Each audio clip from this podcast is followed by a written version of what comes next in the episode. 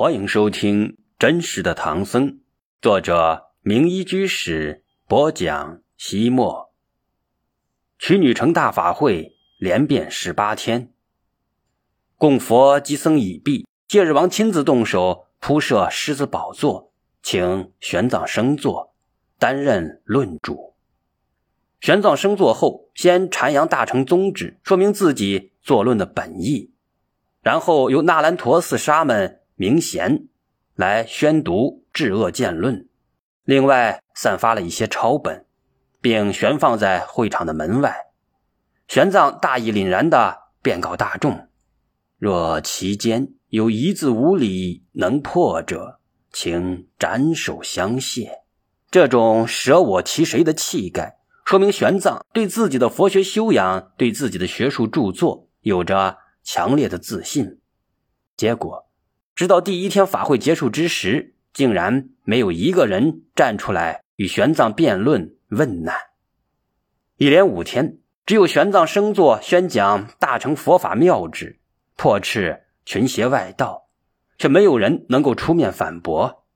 这时，一些心胸狭隘的小乘信徒，因为自己信仰的教义被玄奘批驳的体无完肤，又无法用毅力来与之抗衡，便怀恨在心。打算谋害玄奘，不能在理论上战胜你，就在肉体上消灭你。举行规模空前的大法会，戒日王当然布置了应有的保卫措施。听到这个风声之后，戒日王马上亲自登台，先揭穿了那些居心叵测的人意欲谋害玄奘的阴谋，然后又宣布了三条严令：一，有胆敢阴谋加害玄奘法师者。斩二，有胆敢肆意谩骂、污蔑玄奘法师者，割舌。三，正常辩经不受任何限制。此后，那些有不良企图的人便不敢轻举妄动了。玄奘遭遇的第一场法战，居然是一场内战，因为最先向他挑战的人是来自纳兰陀寺的三藏法师智光。智光是戒贤门下的上属弟子，也就是大徒弟。在玄奘到来之前，他一直在戒贤所有的弟子之中，以学问渊博、武名无不洞达而排名第一。但现在，玄奘这个来自异国他乡的人，俨然已经取代了他的位置，因此他心中有些不服，于是借屈女城大法会的机会，公开向玄奘发难。不过，这并不属于落井下石之类的趁人之危。更不关乎什么人品道德，而是正常的学术交流。古来，在佛教法理、教义、修行探讨之中，一直有着临机不让失的优良传统。石块相击，才能够蹦出炽烈的火花；雷电交加，方可撞出照彻天空的闪光。所以，智光敢于在这个时候出面向玄奘挑战，乃可敬可佩之举。三藏法师智光精通大小二乘及四吠陀，他在那兰陀寺的地位仅次于戒贤，可见早已成为全印度大乘佛教数一数二的高僧了。因此，他与玄奘的这场法战可谓棋逢对手，将遇良才。长矛对快枪，针尖对麦芒，智光单刀直入，玄奘剑锋相助，两人你来我往。辩论了半天，也不分胜负。不过，玄奘在言谈话语之中发现智光不曾致力于大乘方等经典，所以不能将所有的大乘经典融会贯通。此后，玄奘直指他的要害所在，智光的气焰顿时被挫，败下阵来。智光法师在经过了与玄奘的这场法战之后，受益良多。正是因为受挫于玄奘。被一针见血的指出了修学的缺陷，他才幡然顿悟。其后，他下功夫弥补了自己的不足之处，所以能在戒贤大师圆寂之后接任纳兰陀寺的主持。对于小乘论师们来说，这个法会有些尴尬。首先，主持大会的戒日王信奉大乘佛教，在听了玄奘的治恶见论之后，又直言不讳的。挖苦了小城论师们一番，他们有些人慑于戒日王的权势威严，因不敢得罪而选择了回避；更多的人则自觉不是玄奘的对手，不敢出头。不管怎么说，长时间无人出面应战，对他们来说无疑也是极大的耻辱。正当小城僧人们尴尬万分之时，一位年轻法师站了出来，他就是著名的小乘三藏法师慧天。慧天是一位后起之秀。比玄奘还要年轻，然而他与小乘十八部派教的教义无一不练达，为五印度小乘学人所推崇。更为难得的是，他志坚操远，品格高尚，因此他年纪轻轻就出任了摩诃菩提寺的方丈。中印度菩提寺规模虽然不如那兰陀寺，但也是卧虎藏龙，高僧辈出。玄奘在游学时，曾与慧天切磋过佛教义理。长江后浪推前浪，如同玄奘的学问已经超越了自己的老师戒贤一样，慧天在小乘佛教界的学养也隐隐在般若居多之上。而今，慧天见本宗派那些能言善辩的论师们个个瞻前顾后，顾虑重重，于是就当仁不让，果敢的站了出来。玄奘情知这才是真正的对手，不敢怠慢，全力应战。两人相互治理之后，玄奘首先立自己的大成之旨，慧天也恕自己上座部之宗。玄奘性情稳重，理论扎实，所以从容不迫，大开大合，雄辩滔滔。慧天聪明机警，思维敏捷，因而思路清晰，学富词力，言语犀利。两人在戒日王、鸠摩罗王以及十八位国王的密切关注下。在百千万大众面前，一日之内往复了无数回合，难分高下，只好翌日再战。第二天，玄奘与慧天抖擞精神，各自施展所长，再次激烈交锋。慧天不愧为后晋的仪表，不排佛教的高人。然而，阐扬佛教正法、教义之圆融、说法之微妙、理论之深奥，没有超越大乘佛教的。再加上从中土大唐来的玄奘，自幼接受中国文化的熏陶，修养极其深厚。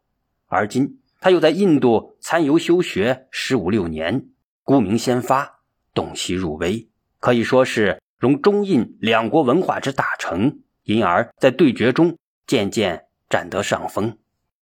此时的两人都是为自己的信仰而战，所以勿存正理，迷糊人情。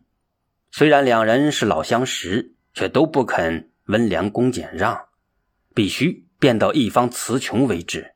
慧天的小乘佛教义理不如后来发展起来的大乘佛教思辨色彩浓厚，所以最后无话可说，无理可申，只能听着玄奘滔滔不绝的论辩。最后，玄奘对慧天，也是对所有的小乘信众说道。所谓丹丸阳鹿，气比白牛，上爱水晶，蛇颇之宝。明明大德，何此祸之至亲？又坏气之身，抚促难守，亦早发大心，庄严正见，勿使临终方至劫毁。玄奘在这里用了一连串形象有趣的比喻：羊与路拉的车。装载的人自然很少，象征小城；而白牛车运送的人要多得多，譬喻大城。水银珠子看似晶莹闪亮，光泽不亚于真正的宝珠，然而它虽然好看，却不实用。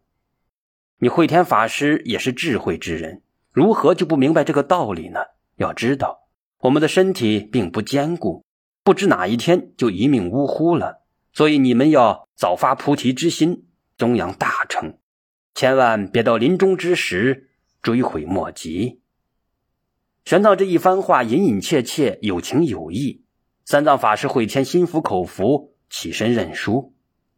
罢席之后，两人不但没有因此生息，反而相见豁然，真诚一笑，友谊比之前更加牢固了。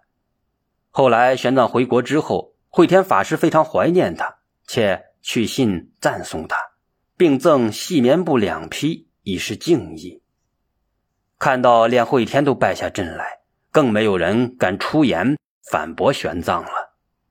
然而，树欲静而风不止，戒日王组织的这场辩论俨然成了一场佛教内部大小乘之间的宗派之争，而在印度占有优势地位的婆罗门教与众多外道几乎被放在了看客的尴尬位置上，好像他们连参与辩论的资格都没有。再看看大会现场的情况，戒日王与那些王公大臣们对以玄奘为代表的佛教高僧毕恭毕敬。崇拜有加，而对他们却是倍加冷落。于是，一些婆罗门的亡命徒便把无名之火撒向了这次法会的源头——戒日王。那天，会场的宝台突然发生大火，浓烟滚滚，烈焰腾腾，观众惊慌失措，争相逃命，会场乱作一团。幸好戒日王早有预案，灭火队训练有素，火很快被扑灭。没有危及到玄奘以及其他高僧们的安全，但是火警刚刚平息，更严重的恶性事件接踵而至。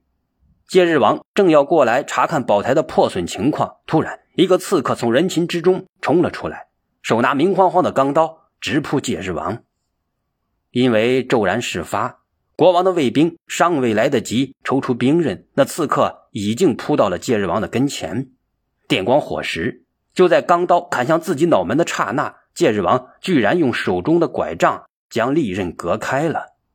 他毕竟是从死人堆里拼杀出来的一代枭雄，所以临阵不乱。他迅速后退两步，跳到高台之上，居高临下与刺客展开搏斗。三五个回合之后，那刺客脚下一滑，摔倒在地，被戒日王俯身擒住了。更不可思议的是。差点被人谋杀的戒日王脸上没有一丁点的慌乱，也不见愤怒之色。他没有听从其他国王处死刺客的建议，而是让手下的大臣去细细的审问。原来有五百名婆罗门看到佛教受到隆重礼遇，而他们无人理睬，所以怒火中烧，指使亡命徒发射火箭焚烧宝台，并想趁乱杀死推崇佛教的戒日王。纵火案、刺杀案水落石出，幕后指使者被揪出，婆罗门破坏大会的阴谋流产了，一切恢复了正常。直到辩论法会的第十八天，也就是最后一天，依然没有人能够辩倒玄奘。于是，在这最后一天，玄奘再三称扬大乘，赞叹佛的功德。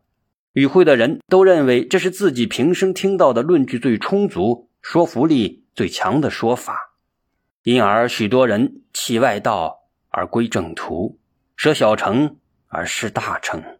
戒日王见无人能够辩胜大唐高僧玄奘，对之一发的敬重崇拜，再度供养给他许许多多贵重的金银财物。其他国王见状，也纷纷慷慨解囊，供养玄奘各种珍奇宝物。然而，玄奘全部婉谢。一概不接受。戒日王又命令手下的侍从在大象背上安置宝座，请胜利者玄奘乘坐，并照印度古老的风俗游行全城。但玄奘充分显示出一位佛教大师的谦逊淡泊的美德，他悄然离开，回到帐篷的一个角落，静坐沉思。也许此时此刻，他的思绪又回到了万里之外的祖国。戒日王找不到玄奘，无奈之下，只能够以玄奘的袈裟代替他巡城。沿途让人高声赞颂中国圣僧树立大乘教义，破斥意见邪说。在十八天的论战中，无人能战而胜之。会场之中的十余万民众齐声为玄奘欢呼，城里城外的人们竞相传说着玄奘的神奇。从此，印度大乘教派尊称他为摩诃耶那提婆，大乘天；小乘学者们也都从心里敬佩他，称之为穆查提婆，解脱天。也就是说，在整个印度的佛教界，不管任何宗派，都认为玄奘已经达到了那个时代佛学的最高水平，已经成为戒贤、般若居多之后最杰出的佛学大师。从此，玄奘在五印度声名远播，一直被人传颂到如今。在佛陀的故乡，在佛教的发源地，一个中国留学生能获得如此至高无上的荣誉，可谓空前绝后，千古无对。